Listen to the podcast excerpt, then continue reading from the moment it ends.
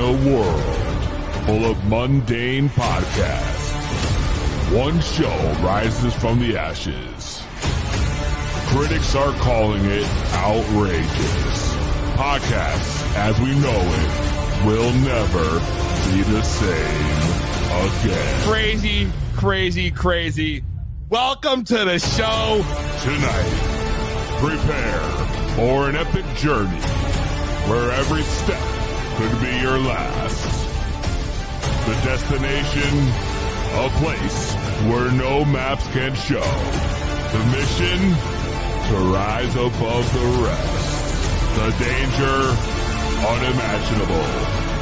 The reward, a shit ton of weed and laughs. It's going to blow your mind. This is Two Big Bloods. So sit back, turn up the volume, grab your weed, get ready to light those bloods.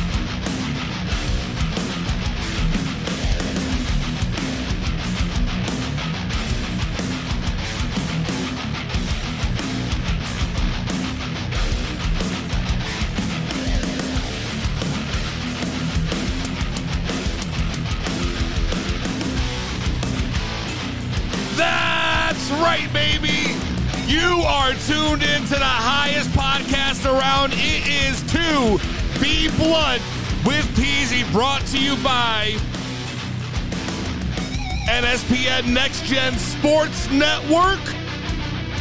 Brought to you by the Partycast Network, where the fun starts here. Brought to you by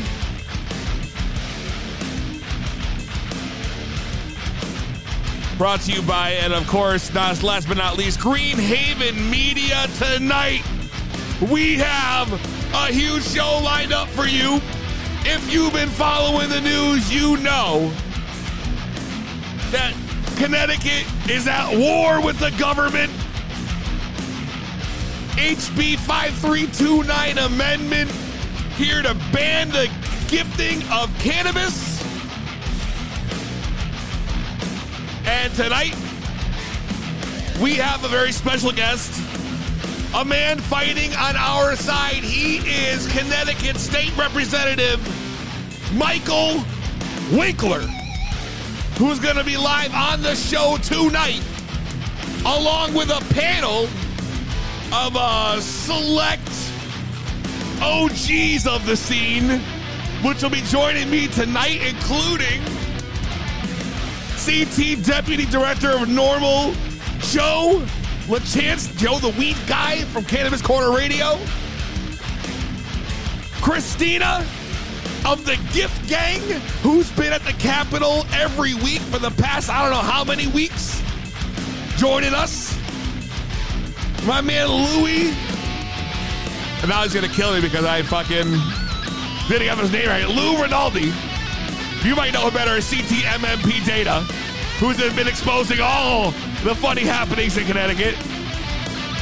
And it's just going down. It's a whole thing. We're going down. Don't go nowhere. It's to be blunt. I'm fired up as you can see. It is Cinco de Mayo. Cinco de Mayo going down. And of course, I got no, I got no, uh, no, no margarita, no tacos, no nothing, no nothing. Why? Why? Because I've been on like a stomach bug since fucking Saturday. Me and the wife went on a super hunt all day Saturday trying to find Greek pizza. I, I had a, I had a stone craving for Greek pizza, and all the places in Middletown had either shut down or uh, worse. so I was like, fuck. So we finally found a place. The place is actually banging. Tommy's Pizza in Portland, Connecticut. Shout out Tommy's Pizza. Maybe it was all the cheese. I don't fucking know. But Sunday I woke up, I was shot, yo. Monday, Tuesday, I couldn't eat more than like five bites of a fucking meal, yo. No fucking lie. No more than like five bites of a meal, yo. And I was like, I'm full. I feel bloated and disgusting. What's going on with me? I don't know what's going on. I've been shitting all fucking week. I ain't been eating. So I figured probably best idea to, to not fucking be drinking margaritas tonight on the show. Plus, when you got a state representative coming on, I don't want to be fucking lit by the time he gets here. So we gonna uh, take it easy tonight. But what I do have is a King Palm loaded with the answer your question, Chroma watermelon gelato from my man Fino, who came all the way down from Maine to hook it up before the podcast. Let me just say, you know you made it when your weed starts coming in bags instead of Ziplocs. Like, you could have a Ziploc of weed, that's cool, but when you start getting it in the fucking bags, shit. That's when you know you made it in life, so let's not waste any more time. And let's do my favorite part of the show and yours, the ceremonial lighting of the blunt. That's right. This happens, and then there's going to be a state rep on. Can't believe it. Shout out Fino for the watermelon gelato. I can't wait to try this. I've been smelling it the whole time. It's been sitting in front of me, and I had to roll it, of course. So I haven't even tried it yet. But my man's always got the fire. Listen, if he's going to come all the way down from Maine, that's where I'm going. I don't care.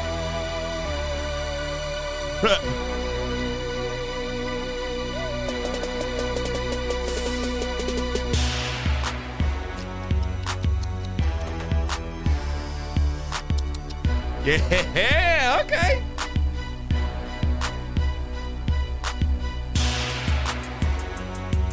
Is it this tastes nice? It's man smooth. I love Sunday brunch. I got a whole ass jar of Sunday brunch over here from Hazy Hill Farms, powered by plants. And Hazy Hill Farms by far another one of my favorite cultivators.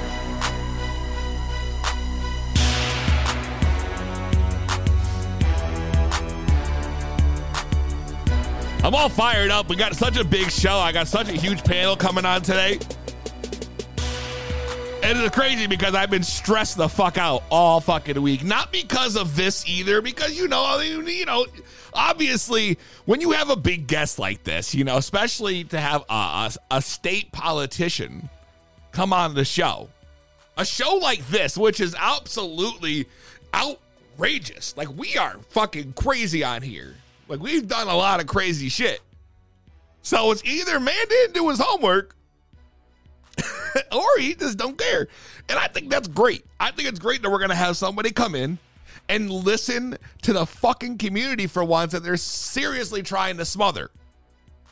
So, shout out. I am so pumped up, but I've also been mad stressed, yo.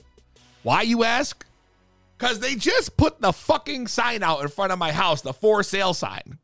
Now, I don't know how many of you guys have sold a house before or bought a house. Let me tell you, that shit's nuts, yo.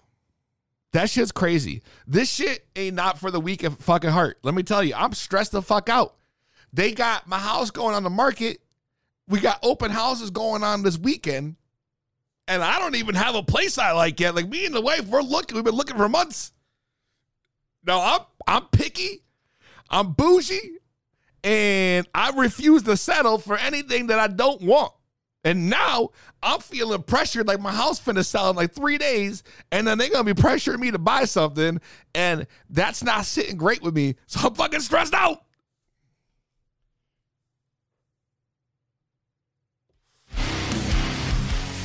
I'm stressed out. Phone lines are open 860 384 7110. You already know it's going down. Also, in other exciting news,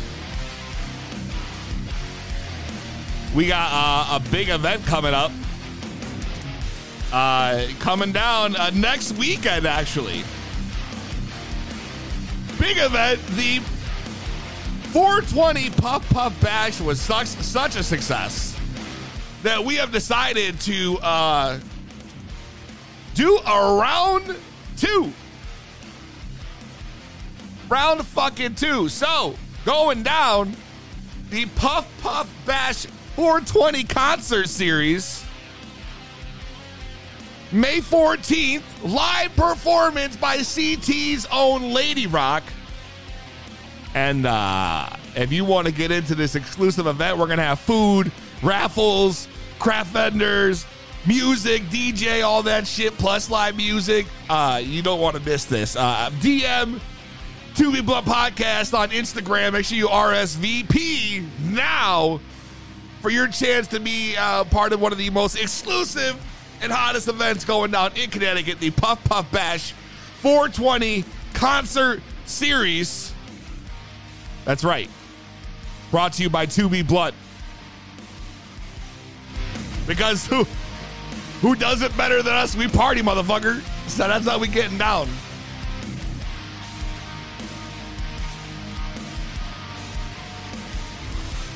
Requiem says Amnesia Haze. Yo, I just want to say that I miss Amnesia Haze.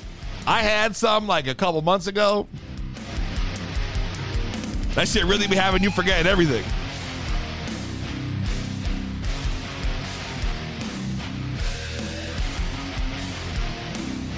Literally. Ding ding. Ding ding. Oogie monster. Ding ding. I know, I'm like fell over the all over the place. Requiem, you should come to Connecticut. You're gonna be an extended living, he says. Matthew Rader. Hell yeah, yo, it's going down. The the guests are starting to pile in in the lobby. So I gotta burn 10 minutes. I love it. To me, but 860-384-7110. Feel free to call in.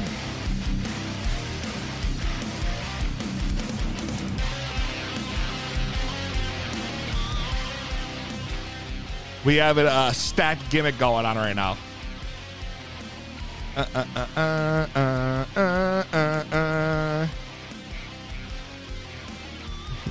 Rep Mike. Oh man, here we go. We'll be this summer. Oh, you coming to Connecticut?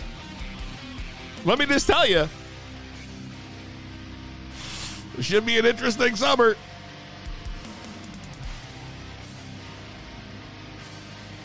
Word, yo. Definitely hit me up, yo. Ganja Gal says I've got some. Oh, you got some amnesia haze? Stop it, yo. Holler at your boy. I need that immediately. I need that immediately. we are really excited. We're getting close. 722 right now here on the East Coast. At 730, we're going to be joined by Rep Mike Winkler, who says, I prefer to be called Mike, but just, you know, the, the putting representative in front of it sounds so much better. so we're probably going to keep that going. I got the panel lined up. So we're all going to be able to, uh, you guys are going to be able to come on. You're going to be able, the panel's going to be able to come on and ask questions directly to Mike Winkler. We're going to have discussions about the HB 5329. We're going to allow you guys, the viewers, to call in, whether you're on Instagram, Facebook, YouTube, Twitch, whatever it might be. If you're on Instagram, I'm not gonna lie, you probably are gonna want to slide on over to YouTube or Twitter or Twitch or any literally anything else besides Instagram because you guys are not getting the full experience here. You're getting the the phone cam. You're not getting the live show. So if you are on here and you want to check out the panel and check out the conversation, make sure you move over to YouTube or uh, Twitch, Facebook at the number two B Blunt B E B L U N T podcast on all platforms. Whichever one you choose, you will be able to find us with that tag, and you can also join the show. So I just, I personally feel like the Instagram, while cool and convenient for people on the go, you're really not getting the whole experience like you do on uh, the YouTube. And I think everybody who's uh, on YouTube or Twitch or watches the show on the regular will be able to tell you uh, that that's the case.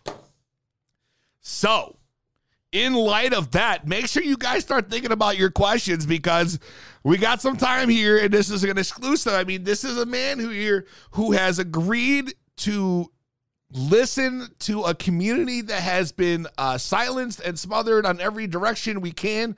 And uh, this is something to take advantage of, guys. And I just think it's really awesome that he's taken the time to come in and talk to us. So, uh, well, of course, I'll thank him in person when I see him. But uh, when we get on, it's going to be great. It's going to be great. I'm jumping the gun here.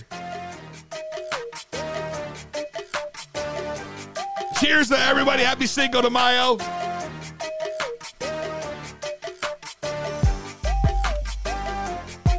We are getting ready right now. I'm watching the panel fly in here. And uh, in one of the biggest moments in 2B Blunt history. Uh, don't believe me, just watch. Like uh, like they say. Don't believe me, just watch. I'm really excited. So what we're gonna do is we're gonna take a quick break while the rest of the panel loads up. Uh, I think we're pretty much get, getting close to seeing everybody else on here, which I'm super excited about. We're going to take a quick break. When we come back, it is our special guest joining CT State Rep Mike Winkler, Christina Eva of CT Cannabis Warriors, Lou Rinaldi, CTMMP Data, Kristen Souza joining us of the Sugarleaf Boutique and she's also very heavy into social media. You guys probably remember her from a few weeks ago on the show. And um, soon enough, Joe Chance will be joining us also, and it's going to be a really cool time. So don't go anywhere. It is the highest podcast around. It is 2B One. I'm that stoner. Mm-hmm. Been that stoner, still that stoner. Yeah, we'll forever be that stoner. Ah. You already know. I'm the TikTok smoker. I'm a rapper. I'm a toker. I can burn a whole ounce, then complain that it be over. Can smoke a whole pine, even more when I be dying. I'm the get high rapper. Someone give this dude the grind. What? King shit. Only burning green shit. Appealing every case, cause I know it don't mean shit. I will never stop making hits when I'm blasting. Man, I'm on the X Games mode. You ain't lasting. Ha! I'm a stoner. Yeah. Smoking on the loudest. Yeah. Rolling up the baddest. Yeah. Acting silly, what's happening? Hey, hey, what's happening? Bitch, I'm a stoner. Yeah. Smoking on the loudest. Yeah. Rolling up the baddest. Yeah. Acting silly, what's happening? Hey, hey, what's happening? Bitch, I'm a smoking and recording, but my lamp is all I'm showing. I keep my business private, so my stash ain't never showing. Nope. Beefing with you rappers really getting kinda boring. If it ain't about the clout, then you know I'm gonna ignore it. I'm the shit, ooh. I'm on the strong, I'm feeling lit. You smoking shit, ooh. I keep it real, keep the sec, you counterfeit, ooh. All the real smokers know that I'm a savage. Hey. You smoking Babbage. Hey. I'm a stoner, yeah. Smoking on the loudest, yeah. Rolling up the baddest, yeah. Acting silly, what's happening? Hey, hey, what's happening? Bitch, I'm a stoner, yeah. Smoking on the loudest, yeah. Rolling up the baddest, yeah. Acting silly, what's happening? Hey, hey, what's happening? Bitch, I'm a stoner. Grab your weed. it's time to roll up. It's to be blunt with Peasy. To be blunt with Peasy, we are back. I hope you are ready here. We're about to make some history right here on the podcast because joining me for the first time ever on this show, which I thought I'd never honestly say this, in my wildest dreams, honestly, because of the nature of the show, baby.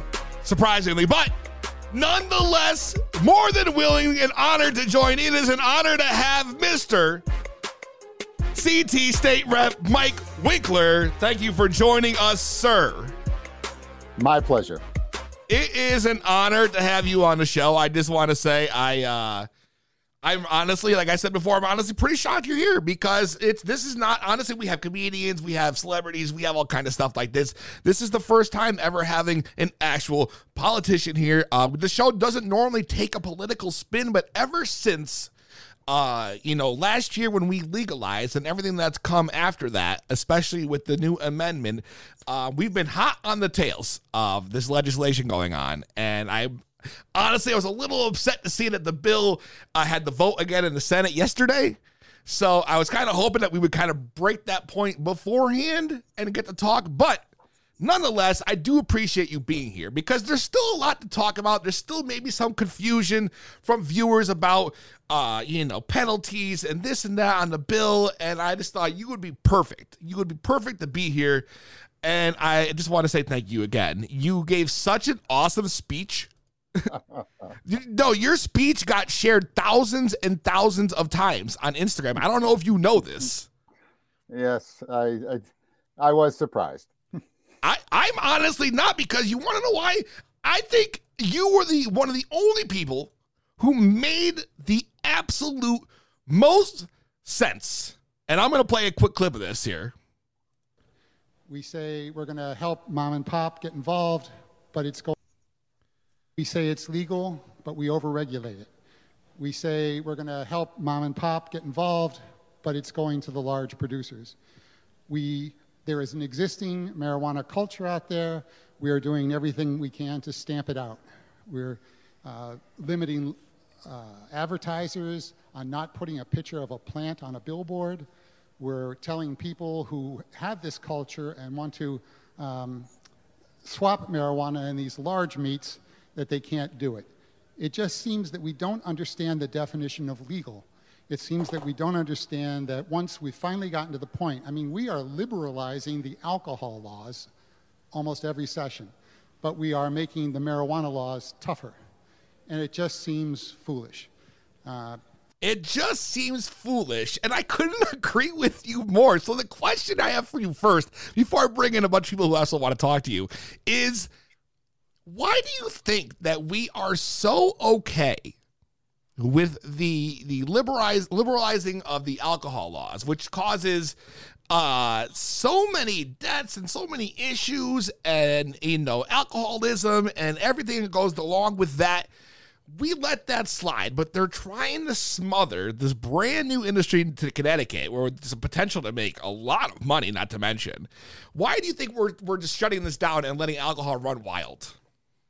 Well, number one, they're not su- shutting it down. They just want to limit it to a few big producers. And, uh, you know, they're very comfortable with that. Uh, the, the idea of a mom and pop store in every neighborhood is anathema to them. But we have mom and pop liquor stores on every corner. Yes. Uh, partially it's the history of marijuana, partially it's racism, partially it's uh, they don't like the culture that's associated with marijuana and uh, they are doing it with the least possible grace. Would you say it's fair to say that there's possibly a, a, a, outdated stigma here as far as the marijuana culture that you speak of? Because I saw a lot of people talking, and they were bringing up these these uh, studies and this and that, and I had to sit back and honestly laugh a little bit because I've been an avid cannabis user since uh, I was 17 years old, and I am now 37 years old. So it's been a solid 20 years I've been using this plant, and it's helped me in so many ways. And I've never, ever, ever, ever experienced, heard of, or seen firsthand any of the results of these studies that they bring up. Why do you think that they even allow the use of this old information? And when it comes to legislation, don't you think there should be some kind of uh, maybe like a, a point where you have to say, listen, you should start using maybe some current facts, maybe some new studies, maybe something more current. Why do they keep going back, and why does the state keep letting these old objectives come to light every time? I have a friend of mine who blames the Puritans. Uh, every time something in this state is uh, liberalized, there's people who are just against it on a gut level, and uh, there's really nothing you can do about them. They just are not going to lighten up. I can't quite understand it. I mean, I literally was dumbfounded. And that's why I say when you came up and you said what you said, the, the key thing that stuck with me through your whole speech was when you said they just don't seem to understand the definition of legal. We go ahead, we say, okay, we're going to legalize this plant. But we're kind of just going to restrict it to the point where only we benefit from this. They have the social equity piece they promised everybody, and that's pretty much gone. Like this is it's not it's not even attainable from anybody in that level of uh, you know social equity. It's, it's almost impossible. They're giving you got out of state businesses and investors giving seven figure digits to people to flood the market. They're saying, and and all these things are happening yet. It's legal, right? Doesn't make any sense to me. It, it, it blows my mind. And clearly yep. yours too. So you you voted against it. I voted against the amendment. yes, exactly. I, exactly. I, I did vote for marijuana in the first place. But you're right. We, we have allegedly the best language in the country concerning uh, equity and uh, helping the people who got hurt by the drug wars and stuff. And the bottom line is, even the best language in the country doesn't help the uh, the large manufacturers, the people who are handling the medical marijuana now, are going to own it all. There'll be a couple of small manufacturers. They'll be bought out within five years. And, and a few people will make money. Uh, you know, a few people who uh, deserve it will make money. But the bottom line is, uh, they're going to the uh, large producers are going to own it all within a few years, and then they'll charge whatever they want. And this is unfortunate, and this is something that I'm hoping that we can kind of uh, you know, uh, almost put a stop to if it's possible at some point because this is like this is going to stop out uh, just the culture in general. And this culture is important. Like legis- legalizing weed is cool, but like there is an entire nationwide, maybe we can even go as far as to say a global culture when it comes to this. And Connecticut could be uh, benefiting off like say uh, these these events. Like you guys always pointed out the, the the events. You were targeting the events the bazaars the gifting rallies all that stuff. But you look over and you look at california who who, who, who the state puts this stuff on. You know what i mean? And they regulate it and they and all that stuff. We could be seeing money and we are in serious debt. I mean i don't understand why we're we're trying to not you know, boast that because that's something that we could definitely benefit from. We need that cash. I thought that was one of the main reasons we wanted to legalize in the first place was that we wanted to not have our money go to other states like New York and Massachusetts, right? I mean, the way we set it up, it's not much cash. And I, my personal feeling is tactically, for a lot of reasons I won't bother to go into. Okay. Um, rather than try to fight the corporations straight up, we should be going for grow your own. I like that. I like that. Speaking of putting up the fight, I want to introduce somebody. I'm going to bring somebody into the fold real quick. I have a few people I want to bring in, but I'm going to start one by one. I want to start with Miss Christina e- uh, Eva. Is that right? Or Eva? Do I have your last name right? Hi, it's um yeah, Eva's my middle name. Okay, Christina here, who has been part of what we call the Gift Gang. She has been at the Capitol uh, for for weeks now. Um, I don't know if you've seen nine her. Uh, yeah, nine, I don't know if you've seen her out there, but she's been out there um, you know, giving out free cannabis and, and approaching and not approaching, but uh, promoting, you know, this this ban of the gifting and trying to stop it, and also you know this issue with the mold we're having with them. They're trying to uh, allow more mold. So she's been deep in the game. I wanted to bring her on, Chris, Christina. If you, the floor is yours. If you want to start a conversation here, how you want to do this? I know we just had the vote in the Senate. I know you probably are a little upset about the turnout on that. Uh, it didn't quite go our way. I'd like to first say thank you, PZ, for having me on the show and um, to the good representative very nice to see you again. Um, I'm really grateful for you standing up, you know, in the House session um, and speaking up for our community. I know that we had a brief conversation that morning in passing, um, and it really made me feel like everything that we were doing there was legitimized and noticed, and people were taking the time to hear us as others walked by. Um, in such a hurry that it felt to me that they were shucking the, um, you know, the talking to the community and, and seeing where we were coming from. So that meant a, a lot to us. Um, and I want to thank you for that uh, for sure. Um, we have been at the Capitol outside for the past nine weeks. You know, I don't feel defeated. I feel stronger.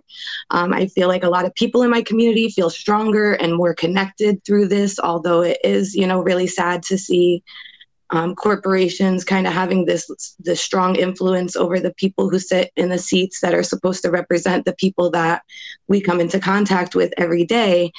Um, you know what what comes out of hardship sometimes is a beautiful thing. Um, and a little bit of struggle seems to make us stronger.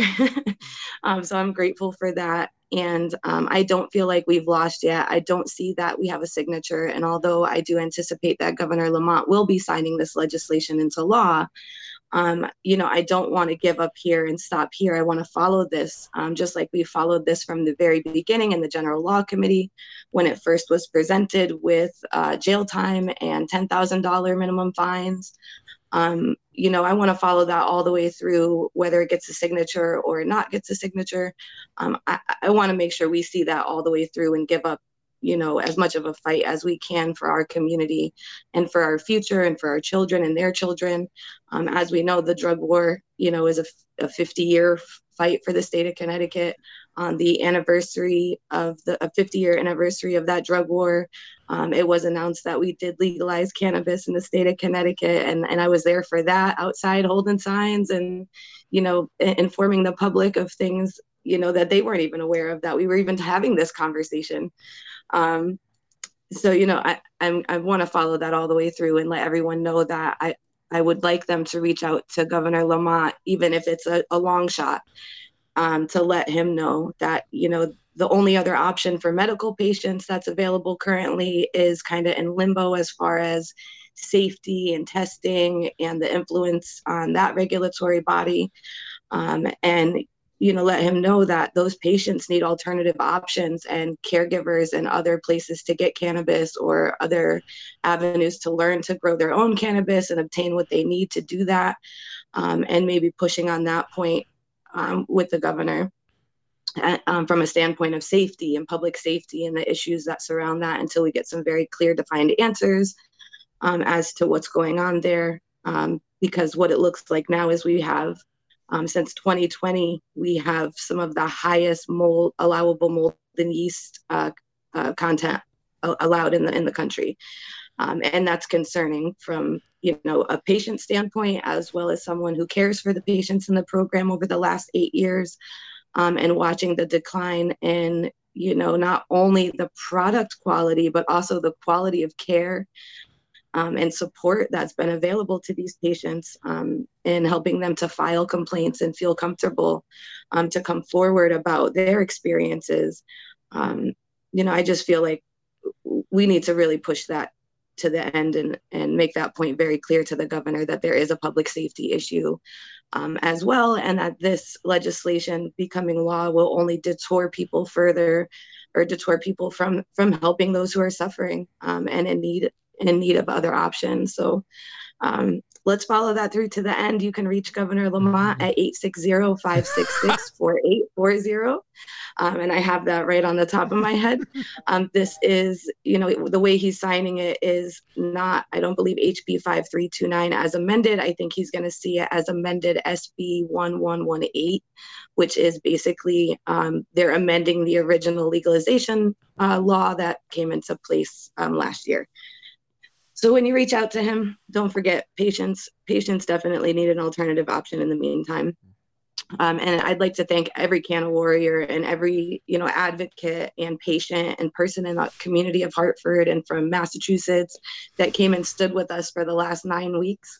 Um, rain, cold, wind, uh, it didn't it didn't stop us. It didn't deter us. We all had a smile on our face. We were outside. We were inside um, I think we made some waves this year. It was the most exciting year for me, and I've been at the Capitol with signs and flags for years and years. So um, even though legalization was pretty exciting, this this year really brought a new dynamic and a new sense of togetherness um, for me, and I'd like to thank everybody for that for sure. I can tell you, we definitely appreciate your fight. Um, I do wish that you know it had gone a different way, but I don't think it's over yet. I do want to bring in the rest of the panels. I want to give you a little bit of shine because you've been doing so much work. So I just wanted to give you, you, a little bit of spotlight here. Also joining us, Deputy Director of NORML from Connecticut, Joe Chance, all the way from Puerto Rico right now. yes, yes. Good evening. How are you, Representative? Uh, we, I wanted to just uh, reiterate what Christina said. Thank you very much for those comments uh, that you made. the uh, during the House, and I am very sorry to see that this uh, this bill did pass the Senate. You know, I was wondering, you know, during this whole process, we always talk, and you talked about it too, the corporate, the corporate lobby that's here. How much, being a representative, I'm sure you're around there all the time. How much influence does that lobby have on what these legislators uh, vote for, and you know how do they how do they operate up there? What do they do to get you to see things their way? Well, I'm going to speak directly, even though it's going to be um, a little bit of a bummer. Um, number one, they get to the governor. Uh, mm. And the governor was involved in this process from the start.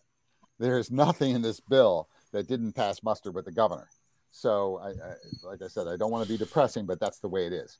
Um, number two, uh, most of them are in the medical marijuana field now.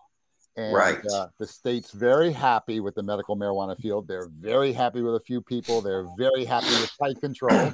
And so, um, as far as they're concerned, the medical marijuana people are setting a great example, and they're comfortable with them having the bulk of the uh, uh, the legal market. So um, it's it's it starts from the top. It stops starts from the governor, and the legislature is not a democracy. All they need is the speaker and the president of the Senate and a couple of committee chairs, and that's it. Any bill that gets to the floor of the House passes. So, you know, it, they don't need many people. Oh, right, right, and and so the the the lobbyists basically target the key people. Yeah. So I'm not. They're not coming to you saying, Hey, Representative Winkler, can we throw you a few campaign contributions? Make sure you vote for the amendment there. You know, no. But we have, to, but we have to remember they're there every almost every day. You know, in and out. People are getting paid to be there. While as we had patients, you know, who struggle every day making the trek to come to Hartford um, despite the hardships there and pushing through to go in, which was um, amazing to see. Um, and it's important. Thank you for asking that, Joe, because it's important for us to know, you know, process, hey, maybe right. these are, these are the people that we should be targeting as well. And I, I think that's a part that we were missing um, coming in. So. Yeah, that was. I mean, I'm amazed at what we were able to accomplish with that bill, at least on paper, without money, without a lobby you know what I mean? And yeah. that just shows to go with some good, strong activism and some good people within the legislature can do. You know, unfortunately, and I spoke to Jason about this, this what's happening now is not what we envisioned. It's not what's on the paper. Right. It's it's it's become quite a nightmare. You know, besides the controversy about gifting, there's a huge controversy about the licenses now. I mean, I just looked in the last week, it went from 4,000 applications to over 14,000. Holy crap, really? In the period of a week. And the majority of them are for the dispensary licenses, yeah. the retail licenses, of which there are only 12 available. So you're talking, I have the numbers right here. Right now, there's 5,000. No, I'm sorry. I, I need my glasses here. Hold on. I don't blame Six, 8,357 social equity applications in for the adult use retailer. There are 7,245. Now, this is just for retailer, for the general lottery for 12 licenses. So the bulk, I mean, you know, you have a better shot applying for a delivery license. There's much less competition. I mean, basically, all the other licenses, this seems to be obviously somebody stacking the deck. Well, this is an obvious stacking of the deck. It's part of the process that that it takes incredible amounts of energy to follow this all the way through. The legislature just passes a kind of overall guideline, and then okay. it goes to the regulatory review, and regulatory review can gut a bill, or it can enforce a bill, or it can change a bill. uh, from its original intent. And then they hand a fait accompli to like the Equity Council and says, pretty much, there's nothing you can do about it. So uh, we have to follow it through the whole process. It takes unbelievable amount of energy, and you know we don't get paid to do it. So it's uh, a very tough thing to follow a piece of legislation all the way through and make sure it ends up the way it started. Wow. Right, which it usually doesn't. If I mean, uh, if I'm correct. Joe, before so, you keep going, let me just bring in the rest of our, our people too. I have waiting because I want to make sure everybody gets a word in too. Uh, joining us too, Lou, Lou Rinaldi of CTMMP Data, and Krista Salza. She's a, a local business owner, uh, also an advocate too. I just want to make sure everybody gets a voice in here. I know you guys have been waiting patiently, and we're just we're going and going. I want to make you guys get a word in. Go ahead, Joe. You can continue. I'm sorry. Thank you. you I'm good. Whoever else wants to speak. Lou, I know you probably have a lot to say, Lou. You've been very vocal about uh, this whole process on Instagram. I'm sure you have a lot to say. Yeah, first I'd like to uh, echo everybody's sentiments and thanking Representative Winkler. Um, you know, I know we've only just met, but I would love to give you a hug, sir. Uh, it was, yeah, that was his speech. It was, was very, great. very inspiring. It actually brought it brought tears to my eyes. Uh, um, very, very inspiring. So thank you for that. Um, I I run an Instagram account that was conceived with the the idea of putting public data to use for you know the public interest for public good uh, my only problem was that when it came to the medical program, the data wasn't public. So I had to start working with the state's Freedom of Information Commission. And the fruits of that labor have, have been quite valuable and then allowed me to trace further up the chain to where malfeasance had occurred in August of 2020 with secretive changes to the lab testing standards. And I noticed that you mentioned the regulatory review. The one thing I'd like to bring attention to, if I may, is that the Legislative Regulation Review Committee has scheduled uh, both a meeting date of May 24th and a decision date of June 9th. Uh, this is with regard to the new microbial testing standards for cannabis in Connecticut. Uh, the LL- LRRC docket number is 2022 007. Um, so that's that's something I'd like to bring attention to. The the the angle there is they're currently proposing a new limit for total yeast and mold count of 10 to the fifth power uh, or 100,000. we would like to see instead 10 to the fourth power or 10,000 colony forming units per gram. Um, anyone that is interested in learning more, you can scan the the code in my background there if you'd like to follow along. It's really fancy, by uh, the way. yeah, that's super. Louis. I had a question regarding that. Sure. Uh, these standards that they're trying to change here now, right, are for the medical marijuana, right? Well, or be... will this right? Will that was my question? Will this transfer over to be the standards for the adult use program as well? That's Are they the going to use the same right standard? There, Joe. That's the money question, and the answer is yes. It would apply to both markets. So some regulated markets do have differing standards for medical versus adult use. What's being proposed here would be an uh, a limit that is considered unsafe and would bring visibly moldy product to dispensary shelves, um, and and is is 10 times uh, a more permissive limit than our neighbor to the north of Massachusetts. Right, right. So not only is it a problematic uh, proposal as its current uh, in its current state, but it would apply to both the medical and the adult okay, use. so this is important for for all consumers, not just medical patients. That's right. That's it's an right. important issue for all cannabis consumers. It is a public health issue, as Christina right. alluded to earlier. It is absolutely now public. Rep health. Winkler, do you have any idea why they would why they would want to do this? I'm sure it was the corporate. you know, it's kind of um, funny. The you know mold is everywhere. Every breath we take. Ten to the fourth, ten to the fifth.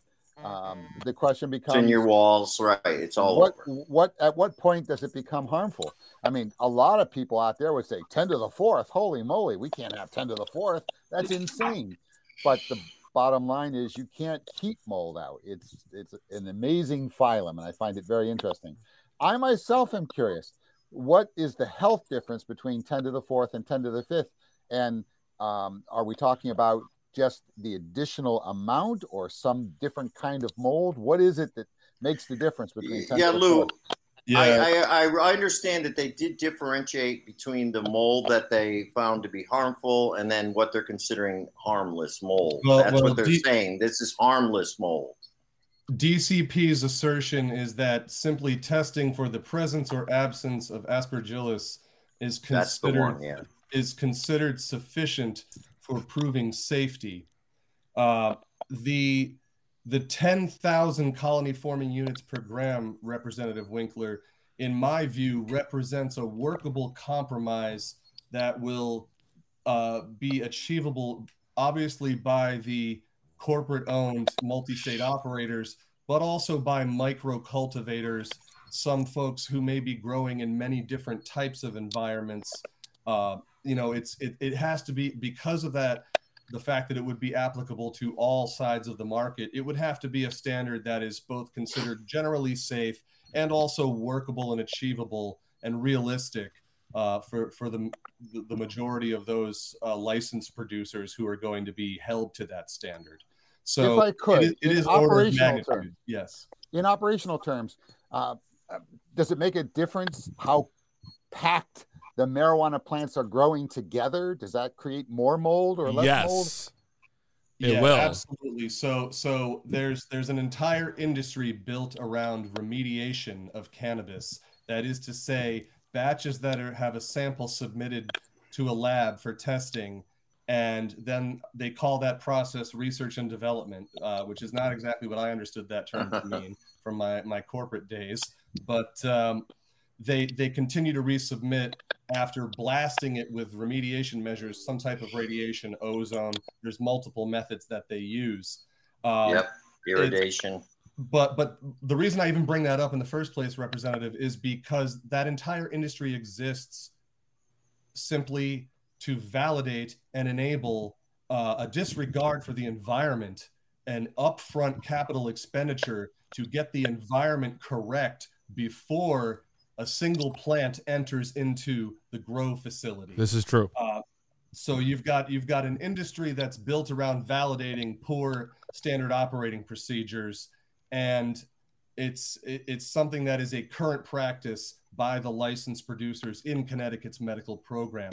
And this this same microbial testing standards update that I mentioned earlier, uh, based on my reading of it, now I'm I'm not a lawyer and I'm I'm not a legislator. Based on my reading of it, would appear to end uh, to disallow the practice of remediation. If a single sample failed, the entire batch would need to be disposed of. That's a step in the right direction. We like that.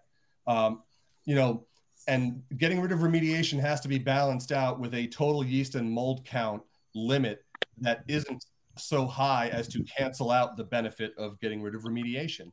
So that's where 10 to the fourth comes in. Uh, it's it's it's generally considered safe by the majority of regulated markets, and it's an achievable standard for all uh, actors in the growing space. Uh, so I hope that answers your question, sir. And, and don't be too impressed by legislators. I mean, right now our starting salary is twenty eight eight, and we're part time amateurs. So don't be don't be too impressed. Understood. You got a good point, Kristen. Uh, I want to give you the floor a little bit. I'm sure you probably have some uh, questions for Rep uh, Mike Winkler. Uh, you kind of been hanging out there and not saying too much, awfully quiet in the corner. I'm not just trying not to talk over anyone, you know. So first of all, Rep Winkler, thank you very much. And to your point, some of your colleagues were um, they were tough to listen to. Your speech was phenomenal. I was listening to it in my store, just like yes. And then there were a few others on the other side. Uh, anyway, yeah, not so good. and There were some good ones though, things. Kristen. We had still, we had still a few good ones up there. yeah yeah. Let big big shout out to Representative Michelle as well as Representative uh, Anne Hughes, um, and then Senator Kissel too. We've we've you know, we've hoped that that's not going to change as we move forward. Go ahead, Kristen. No, Didn't no, forget excellent. those people. No, good segue. Um, yeah, you know, I admittedly um, did not know a tremendous amount about what was going on with the medical and the mold, and I was learning it from Lou's page. And so I kind of went off on my own and was looking some things up and to talk about like that threshold where my head was going and, and i always say i'm like super low on the totem pole. I am not one of the cool kids but i do try to involve myself in a local level in my city and politics and a lot of meetings and subcommittees. You know it's all we're trailblazers. We're we're ahead of the curve. Connecticut's doing it first. And i just can't understand why we would see all of these other regulated markets doing it at the 10 to the 4 ratio and yet we're trailblazing in the wrong direction. Like we're we're we, you would think we would want to do it better like a little bit more efficiently not a little sloppier. And and to that point we're you know we're clearly kind of just throwing i, I don't know. I, i'm going to ramble a little bit but it, it just felt icky um, for lack of a better word. And as you're educating yourself more you don't like it. Now we have 52,000 plus medical patients, and I'm going to venture to guess the overwhelming majority of them are going to dispensaries. Um, I don't have those statistics or numbers on who's going where, and I'm not. I, you know, I, there's a handful of dispensaries that I can I can get down with, for lack of a better word. Um, but that's that's not great, and I don't think that a lot of the patients are educated. I don't think that they were actively being made aware of what happened. In fact, I think if a survey went out, a lot of people that go to dispensaries probably have no idea. Still, That's a great idea. what That's a great to put it out to the patients. You know. What do you think? Transparency is important. It- it- But- and and the but legislators are true. well, we're not hearing from the patients. They don't know. They, they can't say anything because they don't know a small fraction That's of the what I mean. The patients know. don't like know. one percent. So So how do we get to them? I mean, obviously the dispensaries aren't going to cooperate with you and put out Direct flyers. action. You know, Right, I and mean, how do we is that for me? But, how do you but that was connect directly to patients besides social media? That's another side effect of the corporations coming in and vertical integration being allowed within this corporate structure and this corporate influence and regulatory capture seemingly happening, um, as it has in many other states, is that the first step is to get in there and get people out who have direct contact with these patients and are willing to tell them the truth. I think many of us have ushered patients into the medical cannabis program um, ushered them in with great care and helped them to get there because it's very confusing and daunting. And then when they get left there, they still come back to some of us for answers um, and guidance and support because those things are not there. So as the corporate interest moved in, a lot of the advocacy and care persons who were on the front lines at those dispensaries were um, booted out. and that is a huge disservice. And, and I think Kristen's Okay. absolutely correct. Patients just don't know. Um, and to All right, get that so- out there. How about the front the- lines? How about the front lines, the doctors? Now, the doctors who are giving out the, pres- the medical recommendations should be concerned about this and should be made aware of it and should be told so that they can tell their patients. I think board the doctors for the medical program. Them too. Them Yeah, too. the- I've I've emailed every member of the board of physicians uh, for for Connecticut's medical program. I received one reply uh, promising to follow up, and then never heard anything else. Well, you know what will leave you hanging? Mike Winkler. My man gets back to you Yeah, just Mike, like is that. this a legislative thing or does this get done strictly through the uh, DCP? Is this something you get to vote on or or no? Well, like I said, we just established the overarching program, and then everything else happens Mm. underneath us and away from us. through the regulators. We did we did include physician assistants in the group of people who That's a good one. who, who can uh, prescribe. I do want to open up the phone lines too, also, guys. Uh, just not to you- cut you off, Lou, but I just want to let people know that uh, we are going to open up the phone lines quick. If anybody's got questions, uh, phone number is 860-384-7110. It's on the screen, 860-384-7110. If you got any questions, please feel free to call in. Go ahead, Lou. Sorry, um, I'm curious if you would support legislation to create a patient advocacy council within the medical program that would not only have an advisory capacity, but would also have some teeth would have the ability to affect positive change on behalf of patients. Um, and also, if you think that's even a feasible idea, given the realities of the, the political situation that you've laid out. To block, one second. Uh, hold on a second. Let, let uh, Rep Winkler answer the question. Yep. We could cre- we could create a patient advocacy council, but to be quite honest, um, these things get captured. They get captured by regulation. They get captured by um, uh, the experts coming in and telling them the limitations on them, et cetera, et cetera. Um, I would, uh, you know, I would rather hand out leaflets at the uh, dispensaries themselves than set up a patient advocacy council. Okay. Yeah, that's good And. I- Thank you. I think that's Probably one of the something that almost has to be set up privately. That yeah that huge disadvantage to losing gifting was being able to bring people together find those individuals with that fire and that passion in their soul um, that can't be bought and sold and build it from that, that ground up but that got stomped out pretty quickly By, by Well, the way, I yeah. just need to tell you that we did reduce the uh, penalty, so to speak, to an infraction. It's a traffic ticket now. It's not jail time. It's not ten thousand dollars, but it can be a thousand dollars.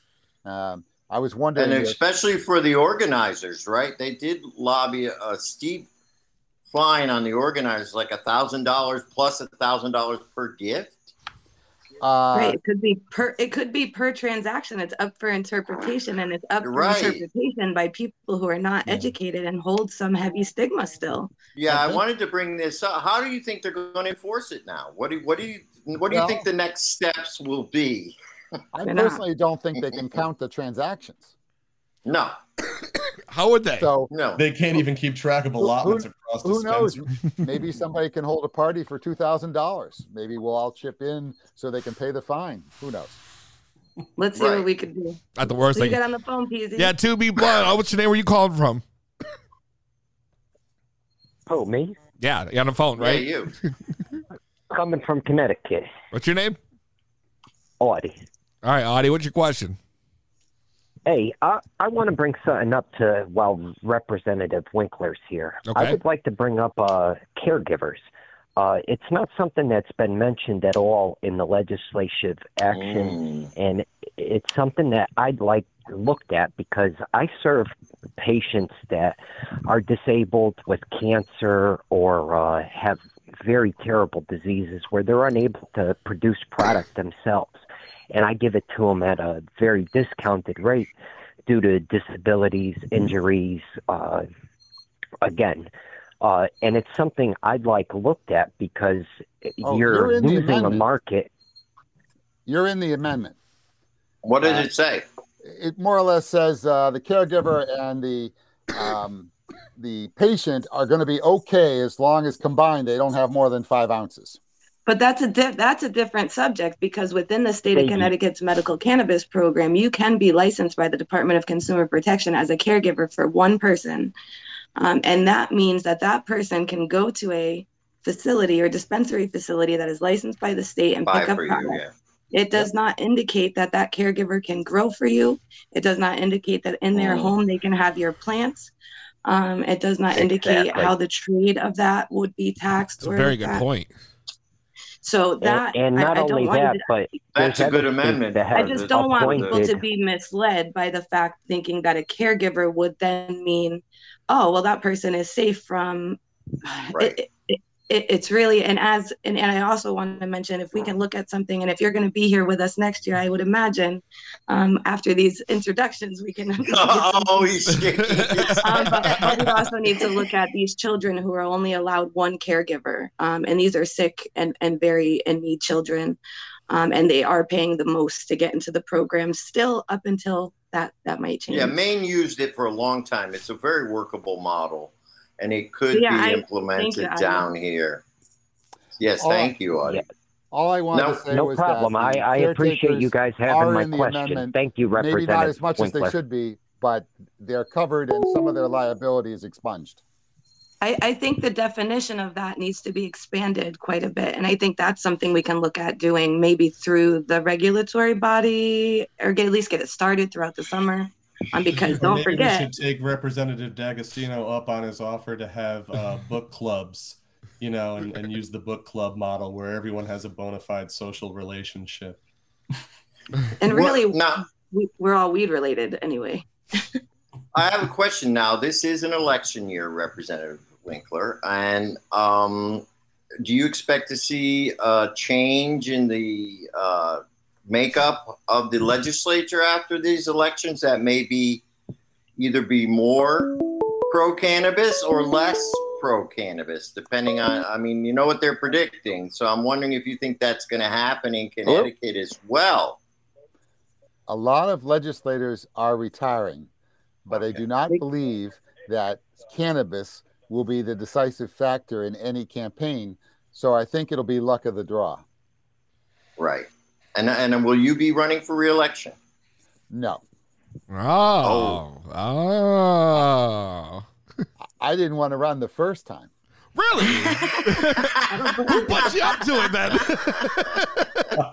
I was only here until a good person stepped forward and was willing to take it, and that has happened.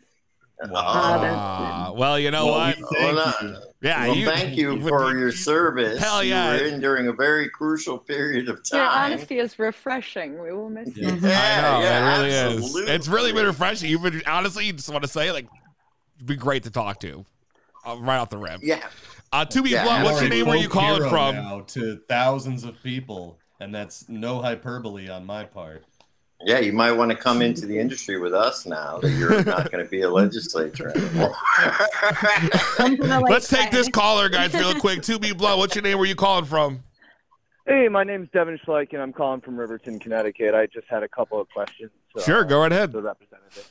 Um, so, as we all know, a terrible thing happened in Hartford not too long ago. Um, I do not condone the actions, of course, of the event, um, but they were raided and I was just curious. I saw some language. Um, I followed CaseNet very closely after legalization, um, just because, like, I just want to see how the laws change and how the law enforcement is incorporated into that scene because we all know that, like, you know, you guys sign the bills, but how they enforce them sometimes can be different, you know. So there was a couple of uh, statutes brought up there, I believe you would say, um, that seem to be outdated, and I would just like some clar- clarification on those because I've actually uh, reached out to quite a few people asking about this. Um, so when legalization happens, there is a bill that still requires a mandatory minimum of five years uh, for cannabis-related offense. It's a little scary of a, a charge. It's over a kilogram, so obviously it's over 2.2 pounds. Right. Okay. Um, I was just curious: is that law was that written out of the bill? Is that still in play? Because when I think of legalization, I think of freedom across the board. You know. yeah, nobody's telling you how much beer you can buy. I agree. No, I don't think it was taken out, but the whole bill is totally messed up. Uh, an example um, if you get caught driving under the influence of marijuana, they're going to make you put an alcohol breathalyzer on your ignition. Really? because they didn't change the law. Uh, the law is just really messed up, and they're going to have to make changes to make it make any sense. I would never be able to drive anywhere. Right, and, that, and that's scary though, right? At least you'd always at the- Uber the fuck out at the- everywhere. Look at look at that and thank that you for Senate hearing answering, and, and uh, thank you for answering that question uh, truthfully, because a lot of people hide that uh, that little piece in, and it's just it's a way of I've I've been explaining personally how you know we may make something legal, but you know we have we still do have parts in play of jail time for the cannabis Yeah, that plan. you know, you you made a great point that they don't even know what the definition of legal is because what you really have here is regulation. It's not really legalization. Now cannabis is regulated. That's really Yeah. all it is. True. It's not really So- legal because it's not free. And and the last thing I wanted to bring up, and it was something that was brought up on the show was Monday, the importance of local politics and how this is a way by going to your local community and getting them involved. So I know Hamden has been very open towards gifting, and they are actually trying to work out a structure with permits and, and correct licensing to run events legally in Hamden. Well, how's that going to No, work if the amendment goes through? We got yeah, we got to find that. How does that work? How can a, a municipality actually make kind of their own rules And that don't goes to the- necessarily yeah how does that work and if, if how would one go to their local community to try and get the same thing done even starting with their local legislature if you really want to affect the legislature, the first thing you should do is all go out and join the campaign of the person who's going to win the next election in your town. because you know you you earn some you earn a, a debt so to speak and you collect it by saying i want you to support this. Um, believe it or not the only way that you can fight the uh, the lobby for the major marijuana industry is to actually work in each of the districts and get to your legislature legislators. And if you can show them that they owe you and they're not you know against you know marijuana for religious reasons or whatever then uh then you can you can affect the future policy in this state. Awesome. It's funny and, and now how about in your own local city? does the how much grandson of a how much influence does the legislator like say you have over the mayor or the city council of of a certain town? My mayor hates me okay Why is But- so maybe but Wait a second. Why right? does your mayor hate you? Time out here. No, nobody hates. Nobody hates. Why me. Oh, fucking no, anybody don't. hates you? You're I great. do have one well, more. I have a feeling Mike to. D'Agostino and the mayor of Hamden don't get along so great either. So, I mean, you know, I it do have, uh, happens. Um, But Kristen, A uh, little bit Christina wanted to get ago- some info from you. Yeah, Joe, Joe, yeah, can I- you let our I the do. caller finish? Um, Oh, yeah, so go ahead. A little bit ago, when we were talking about this whole gifting and stuff, um, Mike actually went on the stand, and during this speech Oh, that he was really- talking about, where he he obviously loves brownies, I don't really understand why. the man just has an obsession for brownies. But anyway, Not the so at the kind. end of it, he did speak about acquaintances selling in between each other, medical patients. He said, I don't care. Quite frankly, he said, I don't care if medical patients grow and sell amidst their, each other. So, I mean, my question is, is that true? Or is he just kind of speaking off the whim here and just kind of getting us to shut up? Who, Right, who how much weight that? does that Oh, hold? oh, D'Agostino. Oh, yeah. He's, Yeah. Yeah. I, I think he's 100% accurate that he doesn't care, but that's all that statement says. Yeah, he doesn't care. who's that to right, because there's no interpretation? tax involved. It's about money. interpretation Of law enforcement, or who who's going to you know actually follow through with that statement? Nobody probably.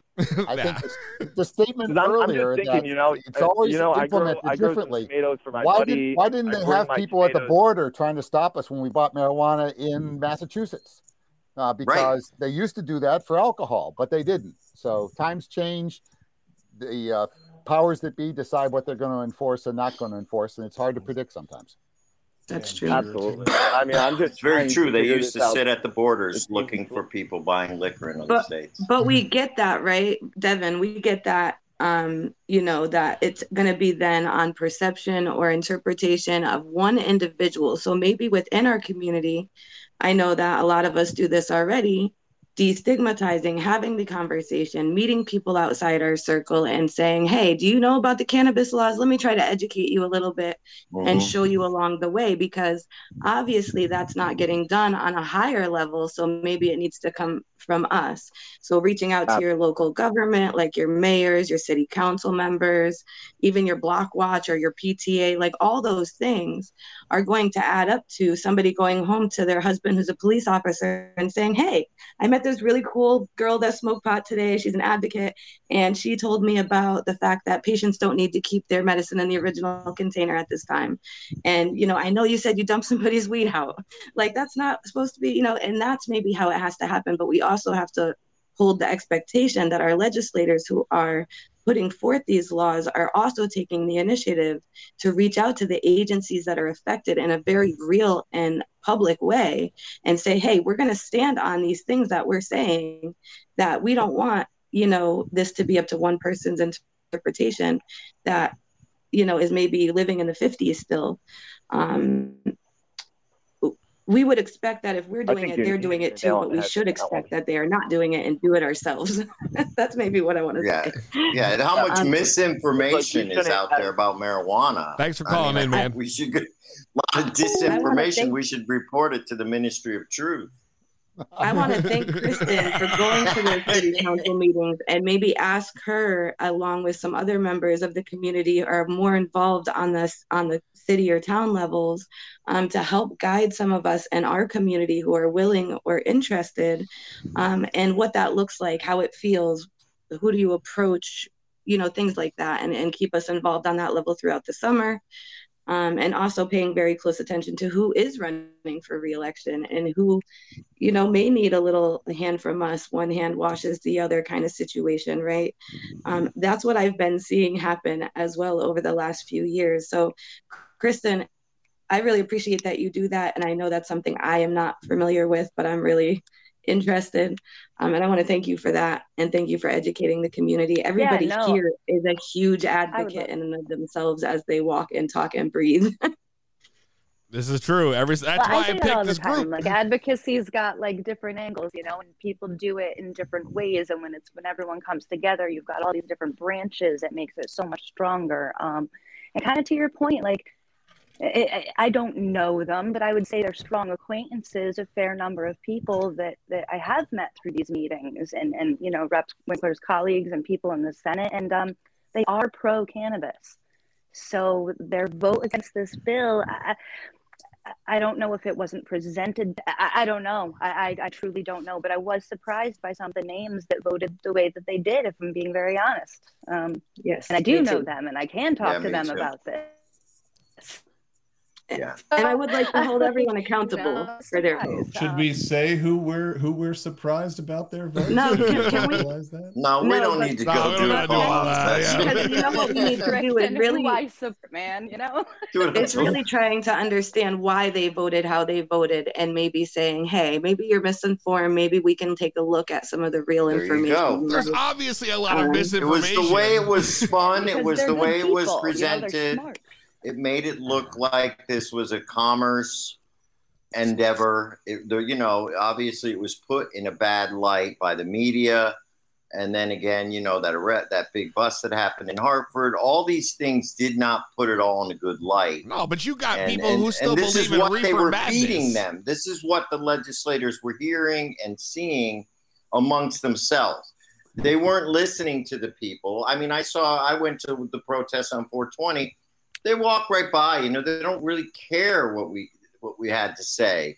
but that's Um, okay we're gonna say it anyway Yeah, it's, It's a little simpler than that. Every bill that hits the floor passes. The speaker only calls bills he expects to pass. to pass. Yeah. Right? If you vote against a bill the speaker brings to the f- floor, under certain circumstances, there can be retaliation, there can be problems. So if you know a bill is going to pass, you might you might vote for it or against it, um, not based on the merits of the bill, but on whether or not there's another bill out there you want. If your vote isn't critical, you might cast it the wrong way if you have another bill out there somewhere that you don't want to tick somebody off just before your bill comes up. Okay. Oh, so see, these are the It's- inner it's really like that. Yeah, yeah. This is super valuable. it's like not. It's not about what you believe in. It's it's what's best. I just like the Winkler- straight honesty right now. This is great. Mike, do the do the legislators have the summer off? Because my understanding is that they're going to start campaigning if they are going to be rerunning for their places. So, say Matt Ritter wants to rerun, D'Agostino wants to rerun. Now they're going to be working on that all summer. They don't just like take the summer off because the legislative session is over. Am I correct? Well, they do constituent service uh, all year, and they're in their reelection mode now. Most of them have already filed their campaign committees. Many of them have already raised their money. They'll be going door to door very shortly if they haven't already. Conventions are next Me week. they'll too. Be, they'll be they'll be uh, working pretty hard, you know, unless they're in a district that's safe. Right. Right, where they know they're going to get elected. So do so do we have any way to contact them? Can we should we still be emailing like the really the ones that are running for those seats in our districts as we're dealing with the city councils and making those moves? We should still continue to keep those connections throughout the summer. Or summer. should we be primarying them? um, I would say, yeah, starting June at the latest, you should be in contact with them. Uh, Volunteering for their campaigns is one way to, you know, get a debt. Um, you should be formulating your ask, if you will, and you should be communicating with them all along. If you are a Thank you. statewide organization, you activate each member in each district and you call them and tell them to contact the legislator and you tell them to call you back and tell what was said. And one clue, uh, one tip. Um, sometimes the legislature doesn't ca- the legislator doesn't care. And uh, I always tell people to ask for an in-person meeting. Uh, a lot of legislators don't want to do in-person meetings, and if they don't care, uh, they'll say, uh, "Listen, I, I can't meet with you, but I'll I, I- I'll support you." And and you've done your job. The only thing we have in this business is our word. And once they give it on an issue that they don't care all that much about, um, you've got to vote. So just a tip. Thank I you like so that. much. Well, that's a, that's a, I like that's that. a, Solid gold. that's a I good like that. tip, man. You know what? I just wanted to say, you know, Mike, thank you so much. I think at this point we can go on a, first name basis. So, Mike, I Oh, really, friends now. We got I- gifts. I really appreciate you coming on and talking to everybody. I know we all feel the same way. Uh, it's been fantastic. I've we kept you so much longer than I expected to. I'm sorry, but uh, it's just been such a compelling uh, conversation with everybody. Uh, if you guys have any last questions before we keep it going, if you got a last call 860-384-7110. I want to make sure everybody you know, gets to enjoy the rest of their evening. Uh, so just last last call for the calls, and if you guys, the Let's take the panel, if you guys have anything I you want wanna thank bring you, Peasy, for putting this together because this is Yeah, an was- incredibly valuable forum that did not exist. I could prior not tonight. honestly. Uh, as soon as I saw, literally, as soon as I saw the speech, I seen it. I watched it live. I said, I need. I've never ever done this with politics. I've never, I barely even keep up. You know, this is very you know close to me, important. And I said, I gotta have him on. He's great. He's amazing. And I I, I found I went online I found the email and he literally responded like so quickly, and I was so impressed. And you were so uh, easy to deal with and just so uh how can I say willing to do this, which I thought was really awesome. Because it's hard to get people just to listen. I mean, even if you weren't down with the industry and know everything going on, you were still willing to be an ear to us where we never really feel like we have one. That's Right, really what it comes for down this to. long, even We're right. grateful. We the longest, grateful. honestly, I've Very ever had a, a conversation like this with somebody who had some kind of influence. I mean, it just really, And- uh, it's really, I'm really grateful. I thank you. And I've- right, right, I've rem- remembering, remembering these are people too. The the legislators that we're working with, like uh, Representative Winkler said, is you know it's not a lot of money, so you would imagine that they're there for the people. Uh, we would hope, No, um, but some may be there for It's the not a power. lot of salary. When I that. saw the Not salary, I of was honestly surprised. Not a came of up on. Google, and I was like, twenty eight thousand. I'm like, that's all they make, and they're there just doing it all day. Just, it's nuts. It's nuts, and I just, Well- you know, it's, it's, it's almost a thankless job, and I just want to say thank you. It, it is going up to 40, but I won't get it. well, you're getting out of the business, so it doesn't matter anyways. You were there to vote on appreciate that. you for sure. Yeah, I wanted to thank you. I wanted to thank you for bringing up the advertising part of that bill too, because that got overlooked. And the restrictions that they're putting on advertising, in my opinion, is only going to open up Massachusetts and New York to advertise in Connecticut because um, they don't restrict the billboard companies from advertising cannabis dispensaries. If you drive through Massachusetts, there are billboards up all over the oh, you see them everywhere. As you- advertising cannabis. So, and there are some in Connecticut by the borders. Yeah, So I I, think you have see to them. be. I think you have to have a Connecticut license to advertise in Connecticut on a billboard. Yeah, No, I don't. Well, how is Massachusetts Yeah. doing it? That that just changed in the new in the new amendment.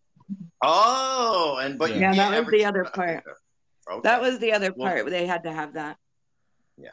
Um, I- I and then have to equity joint ventures too. Yeah, they did change that. So it's good. And I just wanted to thank you. That was the only thing I wanted to bring up. Thanks again. Uh, we appreciate. We'd love to have you on our show sometime.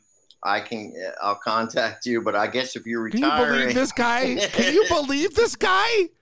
In, in seven months, I'll be worthless. no, Good with us though. You still have Yeah, the you come with knowledge. That's it. Now you, That's a you nice made new friends tonight, gig, Mike. That's it. me. You made new friends. Yeah. But thank you very, thank very you. much. Listen, shout out, thank you, Christina, Joe, Lou, Kristen, who's no longer here, and of course, Mike, Senator, Senator, my God, State Representative Mike Winkler. Thank you very much. I really appreciate your time. Thank you. You guys have a good Bye-bye. night. Thank you. Thank you, PZ. Thanks for inviting me on. Appreciate You got it. Thank you. And a show that you won't soon forget. We've really broke ground tonight. I'm so thankful for uh, my whole panel, and literally this this whole show has been so awesome. Uh, so thank you to everybody. Thank you to all you guys who were tuned in, who were in the chat, who called in, who watch the show every week and support. I'm doing this for y'all. We're bringing you the best in cannabis, cannabis news, cannabis entertainment. You already know how it goes. It's 2B blunt, king of all cannabis media, baby. Make sure you like, follow, subscribe, YouTube, Twitch, Twitter, Facebook at 2B Blunt Podcast. You already know what the number two. That's To Be Blunt Podcast with the number two is how you can find us on all platforms. You already know the business. I'm going to head out. To Be Blunt, we'll see you next week. Same weed time, same weed channel.